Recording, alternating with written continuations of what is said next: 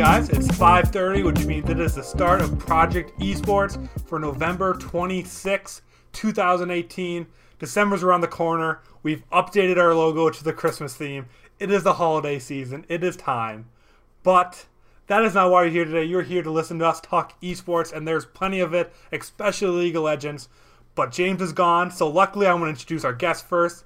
We have Thomas Baker along with us, and luckily he is going to be one of the TGH, the Game House's League of Legends experts. So besides that, tell everyone a little bit about yourself. Hey everybody, Thomas Baker here. Uh, that is really all that I do in the esports world. Um, I cover professional League of Legends for the Game House. I mostly write articles um, on the site a couple times a week, but I do have a couple of interviews up on YouTube. I've been involved in uh, the LCS Weekly podcast in the past, um, but that's really it. Uh, I like to play, um, but I'm not very good. So and he's I just watch downplaying better people play. one of his biggest interviews that just came out a couple weeks ago was with Cody Sun, the very first interview after everything we talked about here on the show. So do go check that out on the Game House's Twitter. I mean, it's already got a lot of people watching it. So if you're into League of Legends, you've probably already watched it. But if you haven't, go and check it out. I watched the whole thing. It was really interesting. So do go check that out. And then we have the meme boy of the show. We have Dylan. How are you doing today, dude? I'm doing good. I yeah, you got your Overwatch hoodie on. Next week Yeah. I'm gonna be wearing mine, and we were talking about a little bit before the show. But with that, I do think we're gonna have a lot, a lot, a lot to talk about.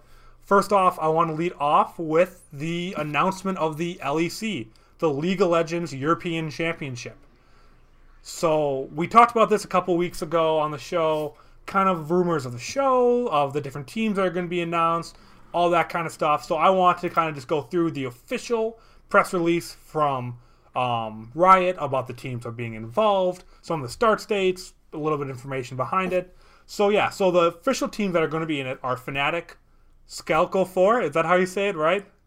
Schalke. Schalke. God damn. Uh, G2, Misfits, Origin, Excel, which I feel like is a meme in itself because whenever I hear Excel, I just think Microsoft Excel. So I'm sorry for any fans of that. Um, Rogue, SK Gaming, Splyce, and Team Vitality. Um, a lot of these were already kind of confirmed from either personal Twitter accounts, from the rumors that are kind of dropping. So this is looking pretty um, like what the rumors are kind of leaking. Um, James is really excited about Origin. I mean, do you have any special ties to Origin, uh, Thomas, or do you know why people have such an affinity for the organization? Yeah, Origin. Um, so this is this is probably one of the most interesting narratives of the European League of Legends scene at all, like period. Um, it is owned by and headed by this older uh, legacy player named xPeke, who played for Fnatic in their season one World Championship when they won. Um, he once he retired, he basically like came back and created his own team called Origin, and he kind of scouted um, some big name players. Uh, Soaz, who had also played for Fnatic, um, Amazing, who at the time I think was playing on TSM as their jungler, and then uh, Mithy was kind of another legacy support player, and then this up and coming like prodigy AD carry named Niels, who we all know now as Zven. Hmm. And uh, they came in their first, so spring 2015, they they play the Challenger Series and qualify into LCS. And then that summer, they qualified to Worlds and they made it all the way into the top four, uh, which is as far as Fnatic made it. So essentially, it, everybody got hyped because this cool new organization owned by this legacy superstar player within their first split of pro league made it top four at worlds which is really really uncommon for a league team to do that well um, but then they ended up like crashing and burning. Um, their their a couple of their players got uh, you know went to different teams and they kind of broke up and then they got these lesser players and then um, all kinds of rumors about poor management. Um, and then they ended up getting relegated from the league and kind of disbanding. And then, of course, last year um, they come firing back again with this new European Masters tournament, and so it's just really cool to see them back in the league, um, especially because they do have kind of a new management partnership with um, the the organization that owns Astralis. Yeah. Um, uh, I think it's refresh. It's R. Refresh. It's R. Um. It's R F R S H. So I'm assuming they say Yeah. refresh media would be my guess of Mhm. what it's trying to do there. Some hip, cool way of saying that. Yeah, they own Astralis. And something that I also thought kind of fun about Origin that kind of makes me interested in the organization is uh Deficio is going Mm-hmm. to be their GM. Which I mean, I'm not a big League of Legends guy, but I've heard of him. I follow him on Twitter. He's a great personality, so I loved seeing him kind of being um the GM there. So Yeah. I think that'll be fun. But yeah, I was just kind of curious. I mean, James was super hyped when they saw that, so I, I was kind of curious what he kind of knew about that. But outside of those teams, um, the season's going to start on Friday, January 18th. Um, that doesn't feel that far away, actually. I didn't realize that the next season started up so soon already, but January is right around the corner. And yeah, they're just kind of going through a bunch of press release information, like what happens to E EU LCS. Well, they're like, nothing. This is just a rebranding of it. They wanted a new league with personality that stood out for the franchising. Included a couple of really cool actually desktop backgrounds and all that. But what do you guys think? I mean, we've heard about franchising coming for a while. We've heard about just kind of this whole restructuring being here for a while. And now that it's here, now that it's been announced, now that the brand's here, what do you guys think about it? You Um, I think I think I think of. Sorry, go. Is there? Go ahead. So I'm overall, I mean, it's as expected. You know, like half the uh, half of the teams were already in the league um, and doing well, and then you know we got a couple. Origin and SK had already been in the league before, so you know, interesting to see them come back, and then Rogue and Excel are the only completely new comers to the league. Um, the only thing I would say is I'm kind of surprised that more football organizations didn't join. Yeah. Um, because at first, if I'm remembering correctly, I don't have it in front of me, but there were two other like Splyce wasn't accepted and Rogue or Splyce Rogue or got in. Excel were not in. And then in the last couple weeks, they kind of got Oh. down to the wire, and then they announced that Splyce and that other organization were going to be coming in instead. So that was kind of weird. Like I'd I'd be interested to hear more about that. Um, but otherwise, it seems like you know makes sense, and it makes sense to rebrand with a new name, kind of separate yourself from the NALCS. And I personally really like their new logo, the kind of crown wave 3D spinning thing. Um, Yeah, I, I I love the logo and I love the name. And I guess I don't know what you have to say about it, Dylan, but like I think separating from the NALCS and the EULCS now being the LC, the NALCS really separates them. I feel like they're both very separate entities instead of being compared to each other now. I love the branding. I love the colors. They're using very bold, bright colors. I love everything about it so far. I mean, I guess I've always been more of an NA guy, but like this makes me excited to go in and actually watch more of the LEC. What about you, Dil- Yeah. uh, Dylan? Yeah, I agree. I think it's really cool, and I'm always down for for brand reboots whenever it's necessary like this.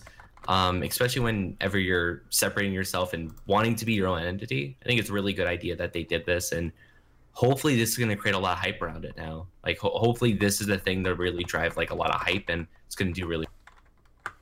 Yeah, and I guess I guess with that, I mean, we can always kind of come back to this conversation, but I want to start opening up kind of more towards you, Thomas, because you're going to be the information one about all this. But towards free agency, that's also been happening. So this happened alongside the announcement of free agency that started last Monday. This happened right away, and then a ton of moves have happened in the last week.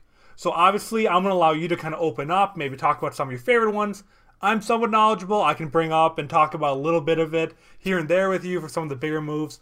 But also, um, for any of our regular listeners, James has been doing daily recaps of everything that has been happening in the free agency market, going over his opinions on some of the biggest moves, announcements, anything kind of like that. So if you want his opinion, he will not be on. It'll be a while before he's back on, so we won't be able to hear from him.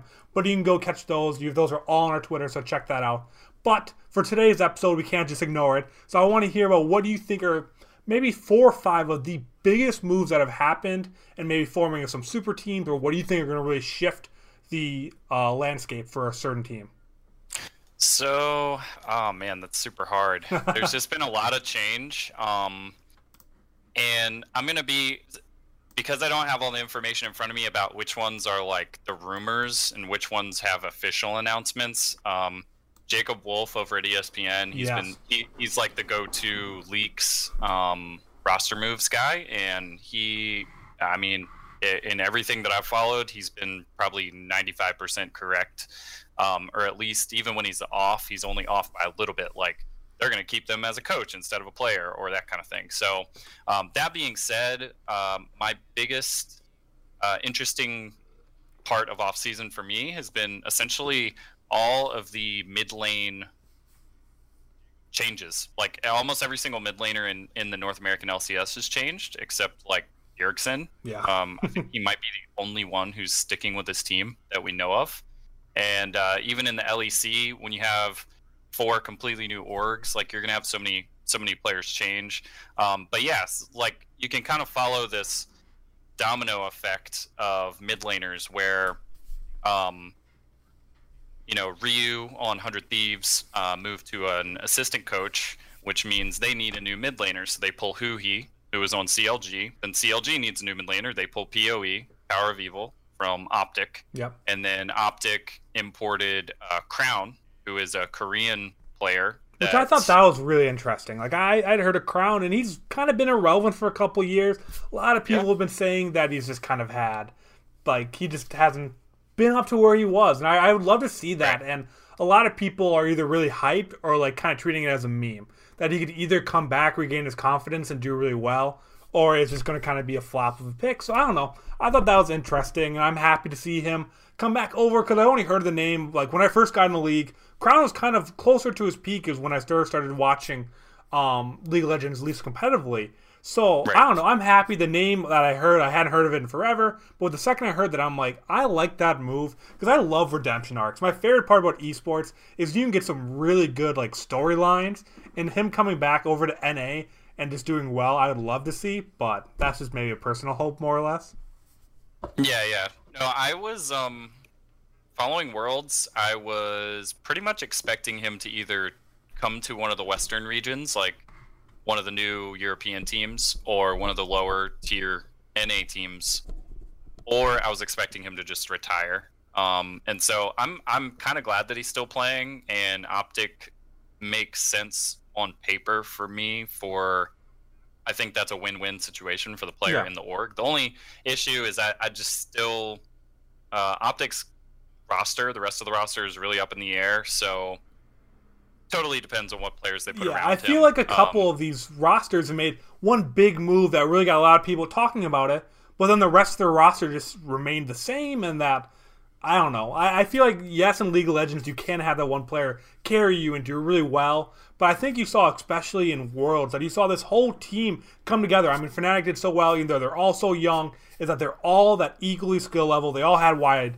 uh, pools of uh, champions, and I think having one strong player isn't going to be enough, at least at the international level. Maybe in the NALCS, Crown could be good enough to lead them to a decent season, but I really feel like just making one roster change isn't going to be enough for teams like Optic.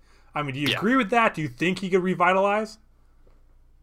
Uh, no, if they keep the rest of their roster the same, it's not going to happen. Um, I think that Power of Evil was their strongest player Yeah. uh, by far. And do you feel like that's a downgrade um, from Power of Evil to Crown? I mean, at best, it's a side grade, and uh, I'm really interested to see who they pick up as their AD carry because Cody Sun, um, we mentioned him earlier, but he already announced that he's not going to be part of a of a starting roster, and that was kind of the one team that I thought could use a new AD carry, especially a uh, na- like a North American player Yeah, it's not an import. yet. because Arrow was kind of one of those underperformers for me last year, and uh, he's taking up an import slot. And if you slot in Cody there, then you can maybe import a top or jungle. Uh, I felt like that move would have opened up a lot of doors for them, but um, the rest of their roster hasn't like they haven't announced who they're keeping, who they're trading, Yeah. what they're gonna do. There's, I mean, there's a long time. I mean, there's So- still a couple months. There's about a full month still before um, the next season starts, so they have time there. But um, I, t- talking about Cody Sun choosing not to be a part of this season, I feel like that's happened a lot over in the LEC. I mean, it's almost become a meme now of people saying, I am not participating in the LEC this season. Like, Yeah. I've chosen not to. I mean, do you think that's because people don't like franchising, that all those players were just done with their careers and don't aren't going to qualify for any of those teams? Like, why is that all of a sudden happening? Because I've never seen such a wide amount of players saying this just over Twitter.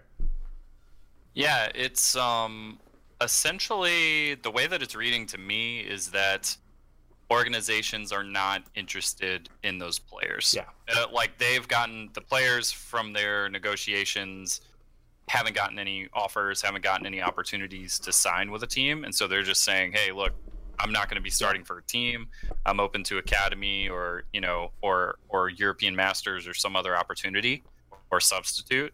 Um, and they're also implying that at least for Gilius and Cody Sun, I mean, it seems like it's one of those coaches have talked or players have talked, and your attitude doesn't like we don't want it, you on the team, or we don't want to even think of adding you to our team. Mhm. So it really makes me wonder, you know, what all went behind the scenes with the Hundred Thieves uh, roster.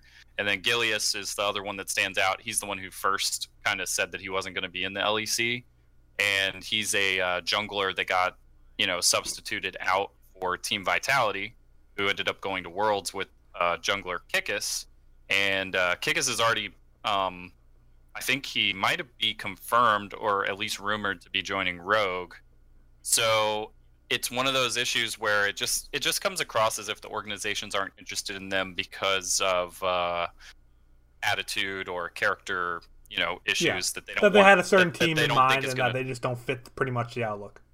yeah, and so that's sad. So there's been a lot of Twitter discussion right now about um, how much should skill, uh, pure skill, play into being part of a pro team, and how much of your connections and he said, she said, and you know those types of things. How much should that play into joining a roster?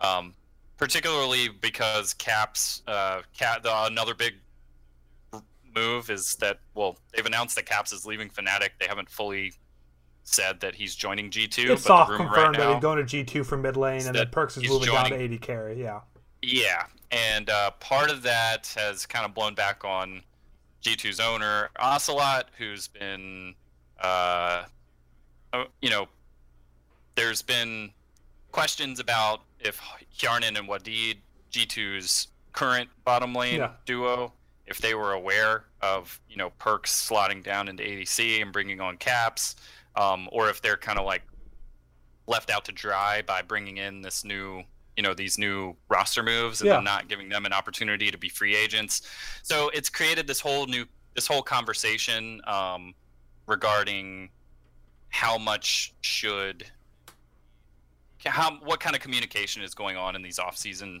changes um, you know between management coaches and players and between players and players and between coaches and organizations behind the scenes you know like how much should a coach's opinion of a player play into them not being able to join another team. You know like if one coach goes to the other coach and says hey just so you know this player was awful to work with. He's defiant. He doesn't follow what i say. He's always trying to Yeah, you know get his own way. You don't really want him on your team. How much should that impact a player's opportunity with the other organizations? And I'm curious. So, like, from a percentage from both of you, like, what percentage should skill play into it? Like, out of hundred, so hundred percent you should only look at a player's skill. Zero percent you should look at everything. Like, Dylan, what do you think in terms of all esports? Is that should personalities and fit, or should it just be pure skill? Well, I think it really can kind of be uh, compared to just a normal like job interview. I mean, stuff like talking to old bosses is something that interviewers do. Like they will call up your your old place of work and say like, "Oh, how was he at this this this last place that he worked at?"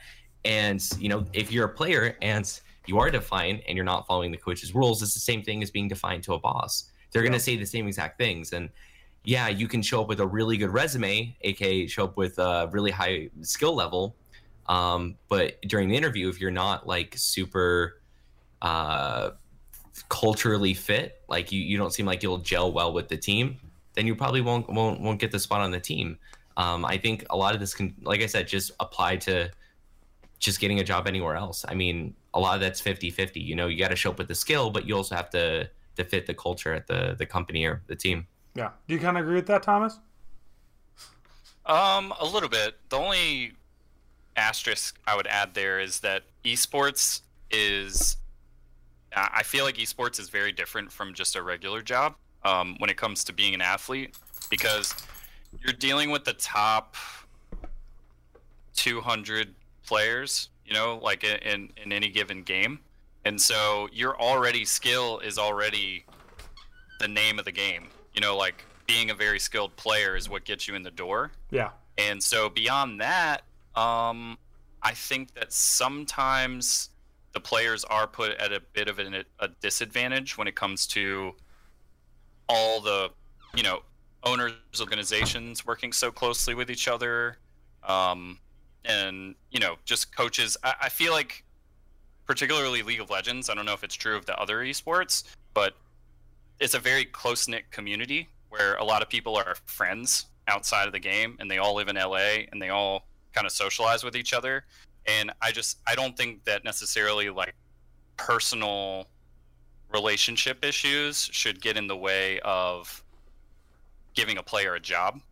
I um, think that's pretty unrealistic though. I mean, any job that's like really c- close knit like that, I mean, I'm sure there's a ton of industries out there that are probably really small that you know can probably be compared it's exact same thing of where everyone kind of knows each other and it's i mean it, it's not good i mean obviously you would want someone to go in based on like are they a perfect fit for the team and are they good at the game like just those two things but i mean the name of the game is always networking yeah um, so i mean that's I, I agree with you on that it shouldn't be the case mm-hmm. but i don't think there's a way to really separate it yeah yeah no no i and that's essentially. I'm glad you got that. Yeah, I'd say that it's it's something that shouldn't play a role, but I agree it's totally unrealistic to expect it not to. Um, at least until, at least in League of Legends, uh, Overwatch might be a little bit different because they're you know geolocated. But until you really separate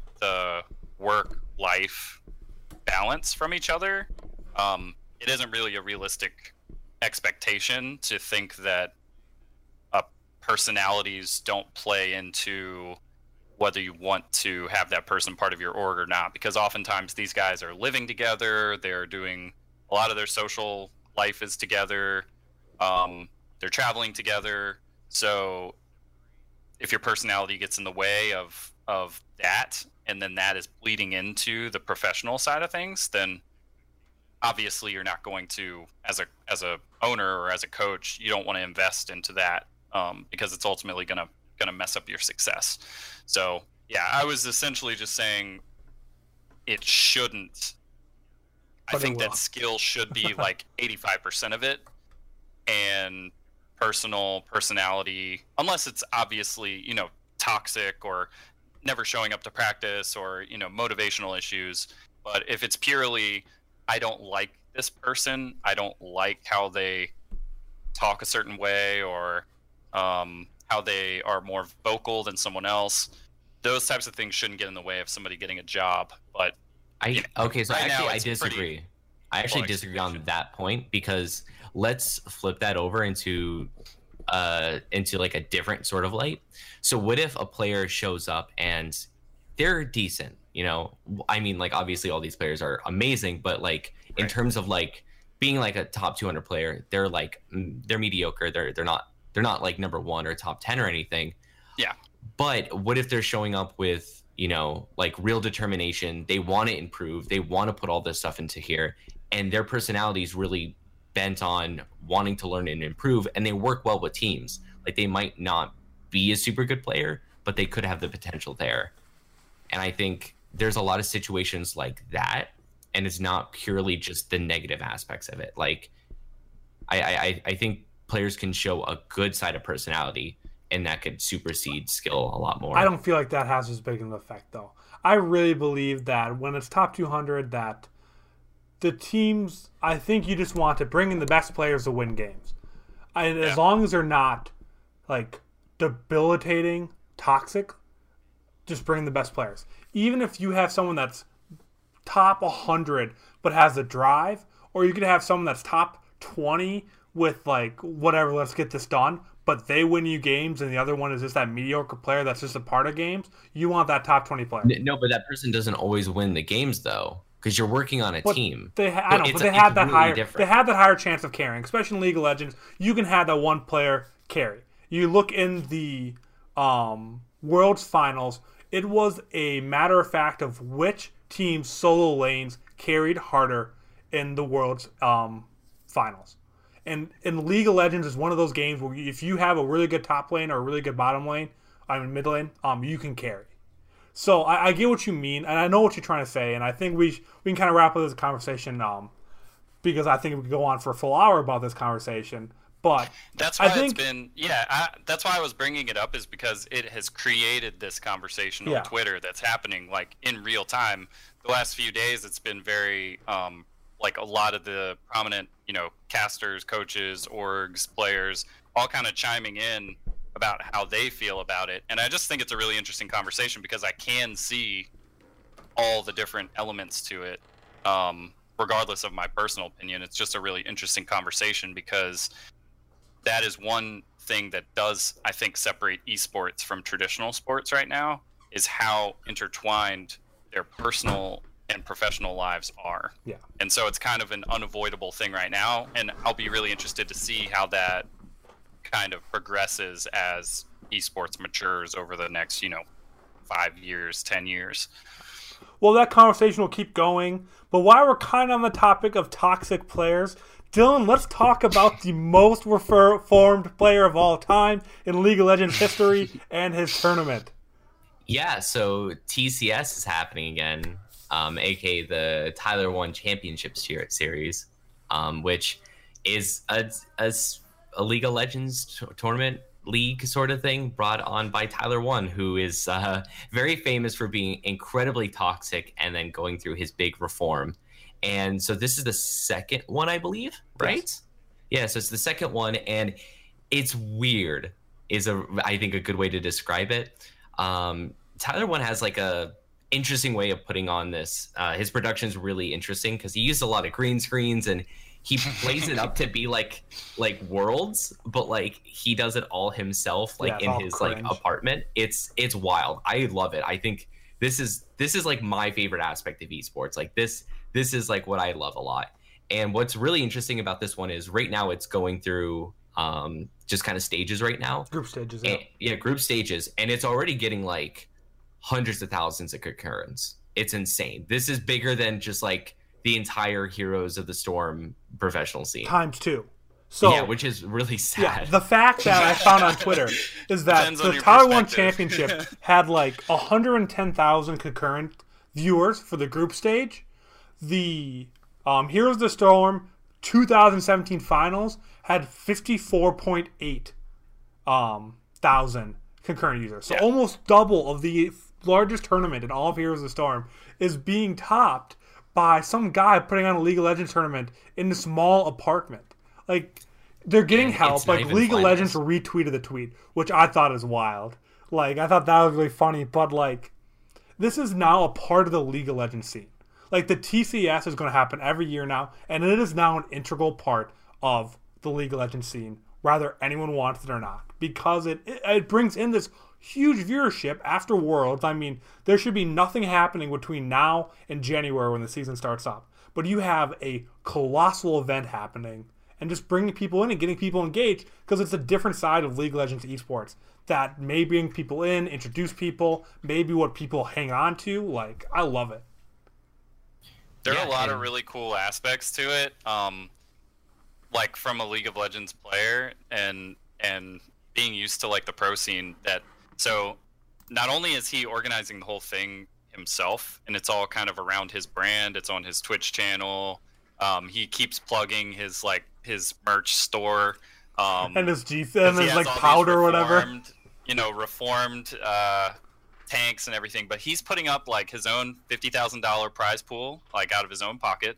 He's organized all these teams to play against each other that are made up of popular streamers, past veteran pros, all kinds of different players that are prominent in the league community, up and comers. Um, but he's also like gathered this really interesting cast of casters that have been kind of rotating, and um, it's just interesting. And, then they're also playing on the live patch. You know, in, in, the pro scene, it's always like a couple patches behind, but now it's like it's preseason for the live League of Legends client, where all these new changes have come through, and so no one really knows what the meta is. And so you just get all these really interesting elements kind of coming together that makes it so fun and engaging to watch um, because the, the casters don't really know what to expect. The fans certainly don't know what to expect. I don't even think most of the players in the game know what the draft is going to be like. Like some of them are one tricks some of them are you know it, and so it's all over the place. And it's just really it's a different flavor you know? Sometimes you just want that fast food. You don't want to go to the you know the fine dining restaurant. You just want something that's the buffet style you know where you just get to go all out and just have fun and there's something for everybody you know? So i actually want to go back and talk about the rotating casters because that part was really interesting. So what he was doing was bringing in it felt like just any streamer like any popular streamer that's what it felt yeah. like and I don't know if you guys saw the clip, but uh, Disguised Toast, who got his fame kind of streaming Hearthstone, and then now he's in uh, the offline TV house. Um, and he does like a lot of IRL streams now and stuff. But he had a, a clip of where he was casting, and he just reminded everyone that uh, that Riot treats women terribly, and they currently have a lawsuit against them just in the middle of this tournament um, which was pretty, I think, on brand for like something going on with Tyler1. Mm-hmm. Which all the more reasons why I find it crazy that League of Legends like supports this. Like, and this was before they retweeted uh, the the link too, yeah. which was wild. Like, I, well, also just... Tyler1, like the reason so many people are drawn to him, um, particularly now, is that he he really does have this whole narrative uh, all his own as a streamer, um, being like perma banned from the game, which is something very few have ever gotten, where he can't even create new accounts, and then he just coaches players on his stream for a year. Eventually, gets like a little bit of leeway with Riot to start playing again, and he just he really has like I remember watching him a couple years ago. I could not stand him. I oh, couldn't stand yeah. watching a stream. I thought it was awful. Like I don't enjoy that toxic. I know some people enjoy watching the meltdowns. I don't. I I just.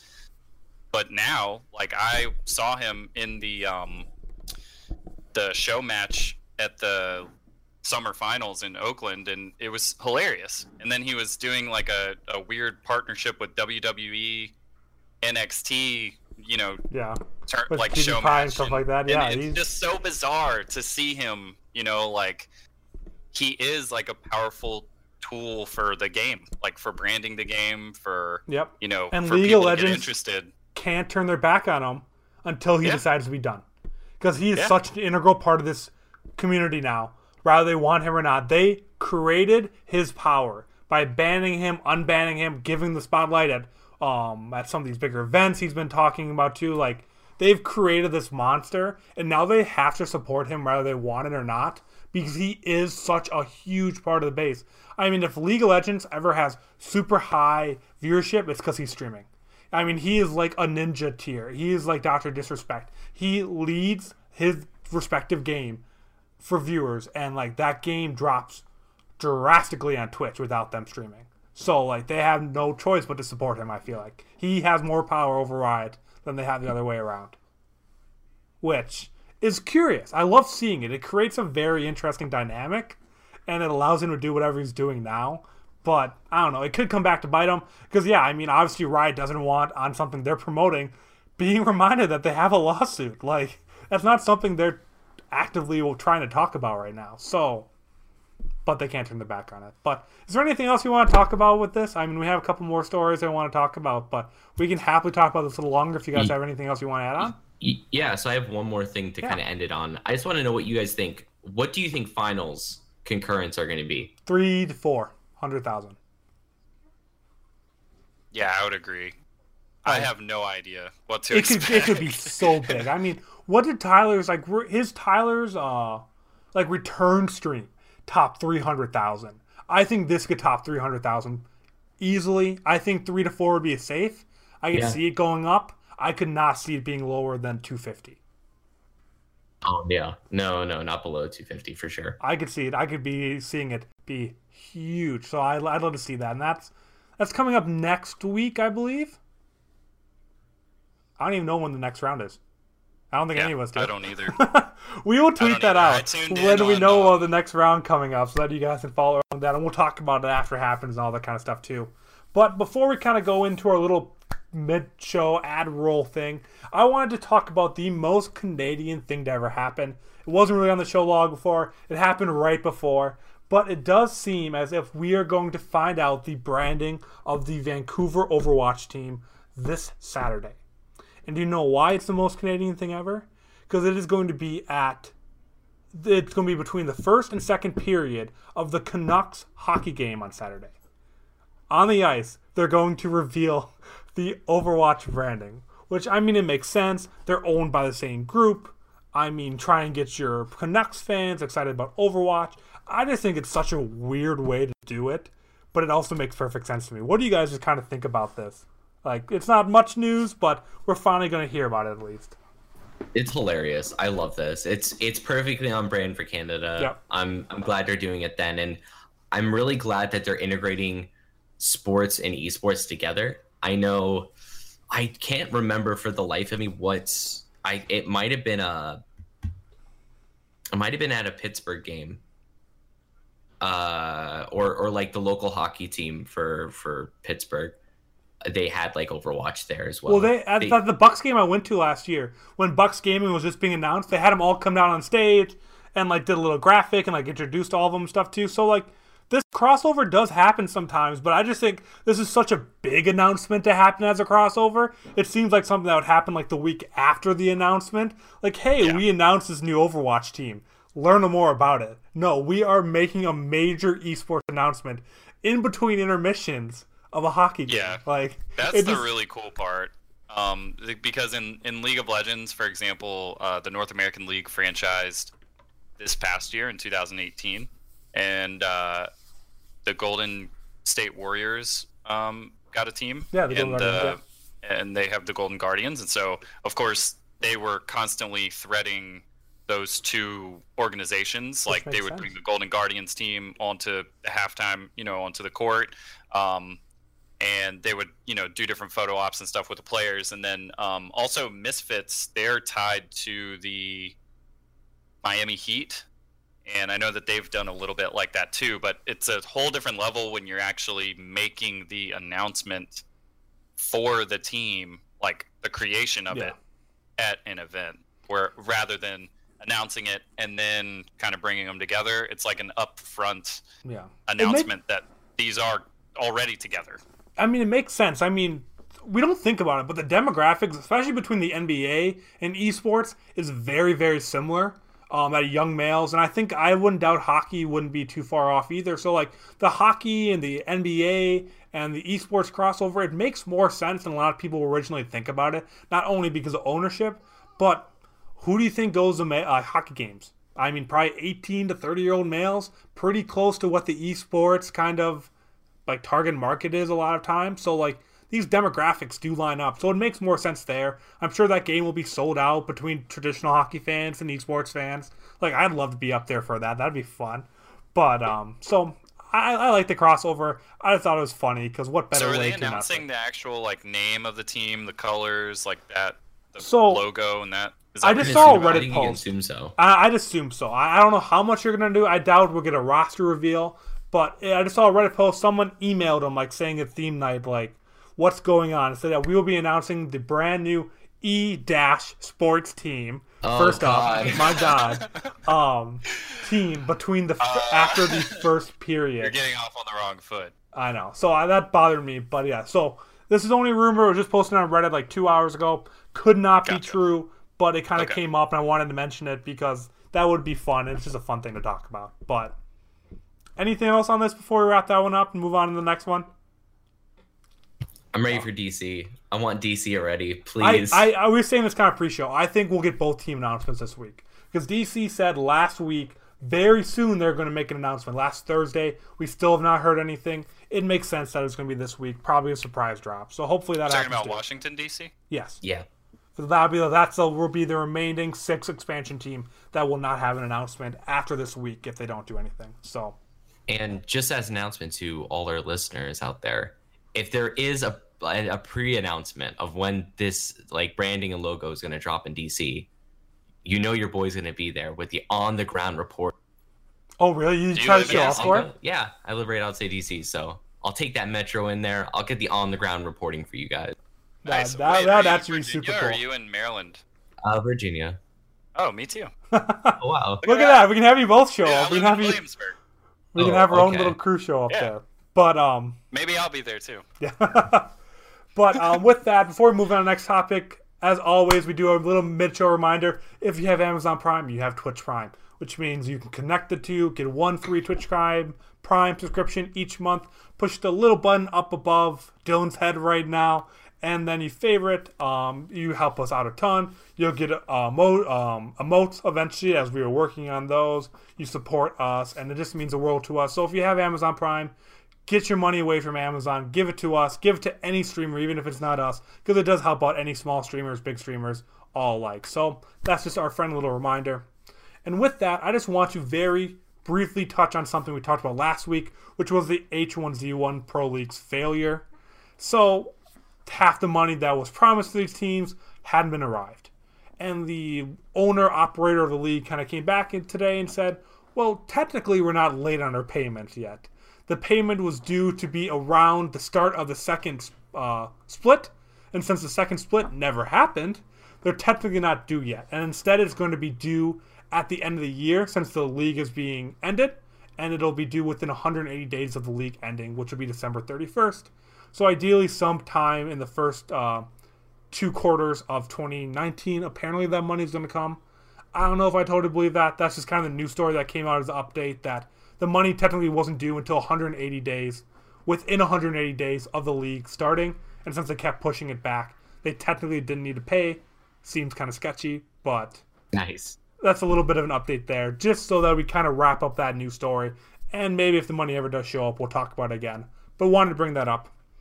Um, one other short story before we move into hopefully the last one with Dylan. Um, is going to be Splyce. So we've mentioned Splyce earlier today. They got a League of Legends spot. They are also the team behind the Toronto Defiant. So they have pretty much a spot in two of the biggest kind of leagues in the world right now in terms, terms of esports. They have been fully acquired by Overactive Media Group. So there's already a partnership. I don't know if a part buyout, something kind of like that, for when the Overwatch team was announced. Um, the Overactive Media owns Overwatch Spot, and Splyce was operating it for them. But now it has been fully acquired. Um, I don't think there's a ton to talk about. I mean, that partnership was already there. I think it makes sense for a large media group to own an esports entity at this point. I mean, I even looking through there, there's not any big bullet points or anything kind of like that. Um, yeah, Overactive Media already had 1.5 million into Splice. Splyce is in a really good spot to grow with being in the two leagues. I mean, is there any surprising, any things you guys aren't unhappy about, or any comments in general about this news story? Otherwise, it's just kind of news to be news. Yeah, I think it's interesting that, um, as I mentioned earlier, Splyce, at least according to the ESPN reporting, was not one of the initial 10 teams to get accepted into the LEC. So maybe this could have Um, been a turnaround. Maybe this could have been the This- reason that did I happen. Just kind of once that was the first thing that kind of perked up my ears when they when they announced that uh, acquisition. Well, I was curious if that is connected in any way to the switch to then accepting Splyce. Like maybe there was something to do there. I I mean, know. yeah, it, it, makes totally- sense. I mean, why wouldn't you want to invest in? I mean, why wouldn't you want to accept a team that's in the Overwatch League already? So they're all very, very intra- already involved in esports and all that kind of stuff. Splyce has been around for a while, which is like okay, like maybe like sure they're a big org, but do they have the big money that they need? But then when you go and have someone come buy out the company that's already invested millions into the team, obviously has more money to put in, like in that sense it makes sense. And that is something I was going to bring up if you guys didn't like. That does make sense of why you flip that switch. Is like okay, if we're choosing between these two, well, this one now has a huge media corporation backing them. They're in the Overwatch League already. Like you have all that push and the goodwill, like I think it makes sense to switch that team out. So, Dylan, or just news to be news. It's news. Yeah, I, it's something to mention just because they are such a kind of a big team right now because they are in both leagues. I feel like it's important enough to at least mention it, but I didn't have any real talking points on it. Just wanted to throw it in there. So with that, we do have one last story, and I think this just kind of goes to show a little bit about how behind we are, maybe in terms of esports compared to Canada, and not Canada, China. Close are risky. Close enough, I guess. What do you what do you got? What do you got, Dylan? Yeah, so in China, Hangzhou, pretty sure I'm pronouncing that correctly. Um, they're opening up like an esports. They call it an esports city, um, but a better way to kind of describe it is that like a section of of Hangzhou is being. It's like an esports district, sort of. So it's going to be about 10.5 square miles. So that's about half the size of Manhattan. Well, I'm glad you converted that. I was just about to convert that. I'm like Oh, no, 17 yeah, square converted meters. it. Like what is that? I prepped for this. I was all ready.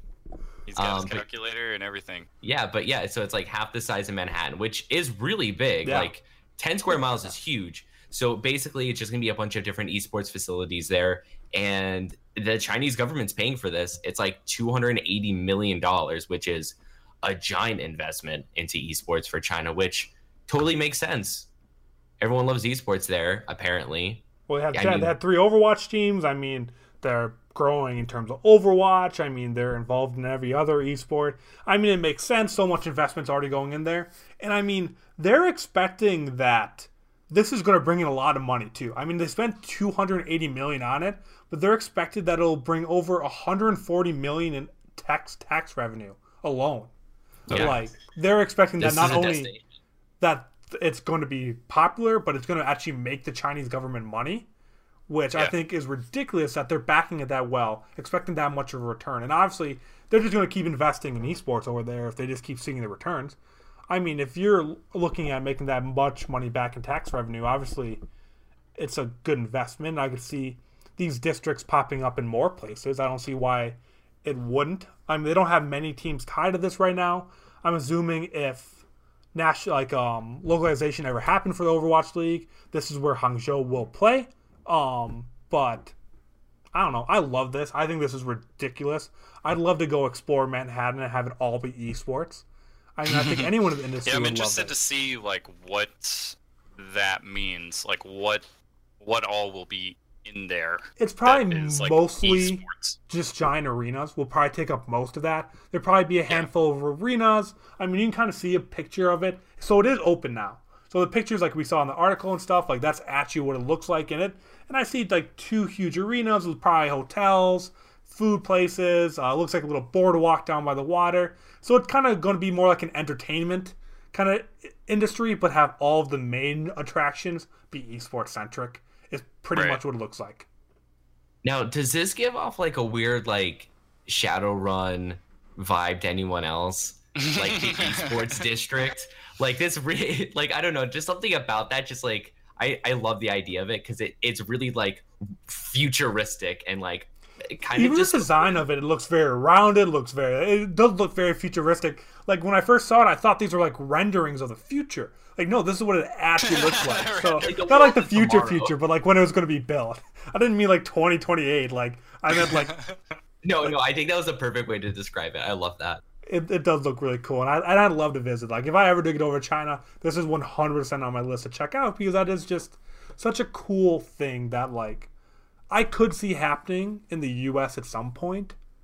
I don't know if it's ever going to be this big because this big it has to be somewhere in California, and there's just not space anywhere in California because that's where all the heart of esports is in terms of um, the U.S. And you couldn't plop this into a middle of a city like you can in China. Like something could happen, but it will never be this size. And I think, to an extent, at least in terms of government backing, I think esports will be behind uh, China for a while. Yeah, it really will. But I'm not surprised that it happened in China. One of my um, yeah. one of the pieces that I did shortly after Worlds uh, for League actually was just kind of putting into perspective how big the esports audience is there compared to the West and the rest of the world. Because, for example, like when you look at uh, peak concurrent viewership for the World Championships this year. Uh, if you factor in China, it's something like 202 million or 250 million or something like that, which is a lot. Yes. But when you take China out, it's only like 2 million. You know, It's ridiculous. so it's literally like Two, 1%. yeah, it's like you know, 20 times. It's 20 times the size of 99% is Chinese and 1% is everyone else, which is just crazy, crazy di- discrepancy. When you look at the top, like the top 20 uh, highest peak esports concurrent viewership at, at various events, like ever, almost all of them involve Chinese. You know, when you you have to include the Chinese viewership, or else it, it just drops way way off.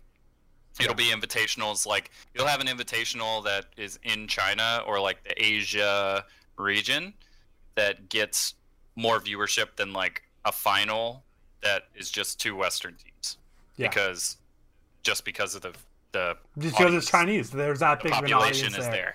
I mean, it, it helps. I mean, it's just crazy to think that the esports, the amount of people that watch esports in China is almost the same size of the United States. What, the United States is 320 million or something? They have over 200 million people watching esports in China. Like, first Yeah. off, the country's so much larger compared to it. Yeah. But even so, the adoption rate of esports and the acceptance of it is just much larger over there, too. So that does kind of land out. But I just think that that's crazy to think of how big the Chinese market is. So it makes sense that they invest 280 million and they're going to make their money back because there's that large of an audience. But I don't know. I, I love it. And I think this is just really cool futuristic stuff, like Dylan was saying. Ready Any- Player One. Yeah. Yeah. God, when I, I had never read the book or anything like that. When I saw that movie, I'm like, I love this. Um, but is there anything we want to touch up on? Any of the past stories that we brushed over? Anything that I didn't bring up that you wanted to talk about? Anything you want to talk about? We have a couple more minutes here before we wrap up the show.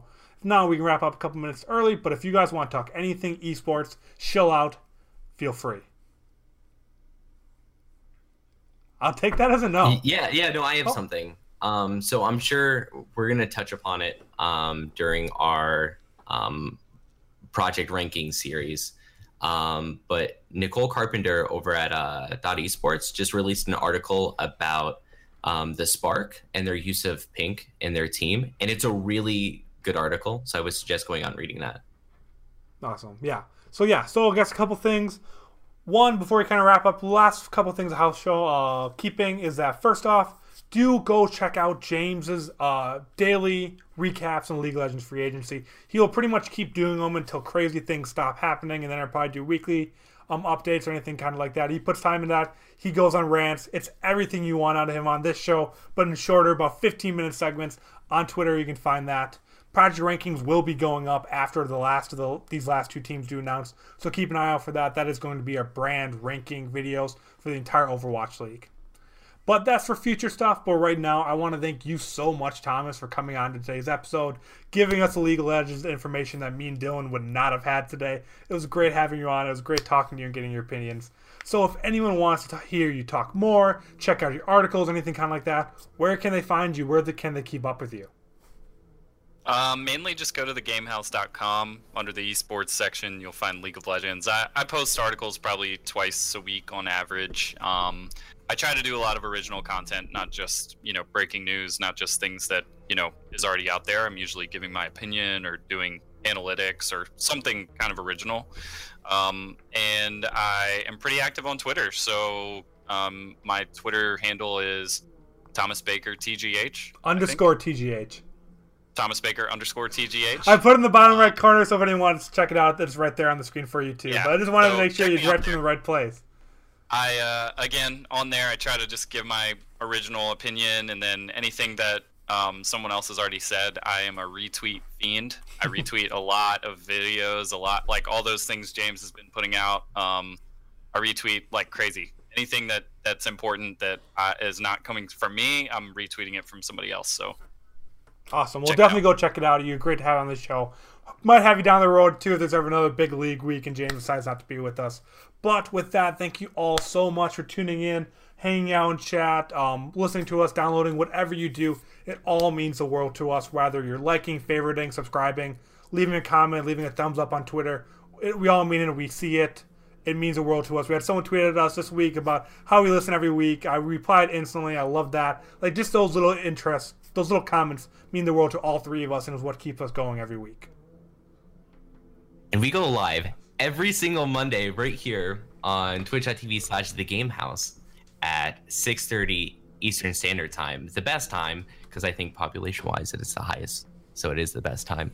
Um, and then everything else goes up the following day on Tuesday, usually early in the morning. So you can find us on every single podcast platform out there. If there's a podcast platform out there that we're not on, I'd be incredibly surprised. Please DM me and let me know. Yeah, 'cause and we're we on, did like, just fix. So any Google listeners, we did just fix the Google Play problem that will be updated by the end of the week. So that has been. We're solved. on Google Play. That's fixed now, or it's getting fixed. We're on, We're on Spotify. Google Play.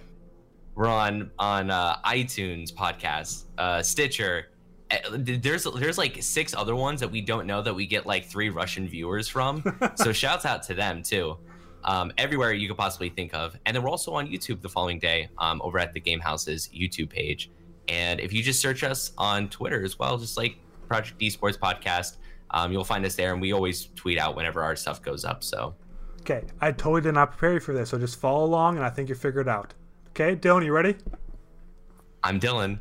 I'm Andrew, I'm Thomas. And thank you for listening to the Project Esports podcast. We will see you guys next Monday at 6:30 p.m. Eastern Time on Twitch.tv/slash The Game House. Have a great night.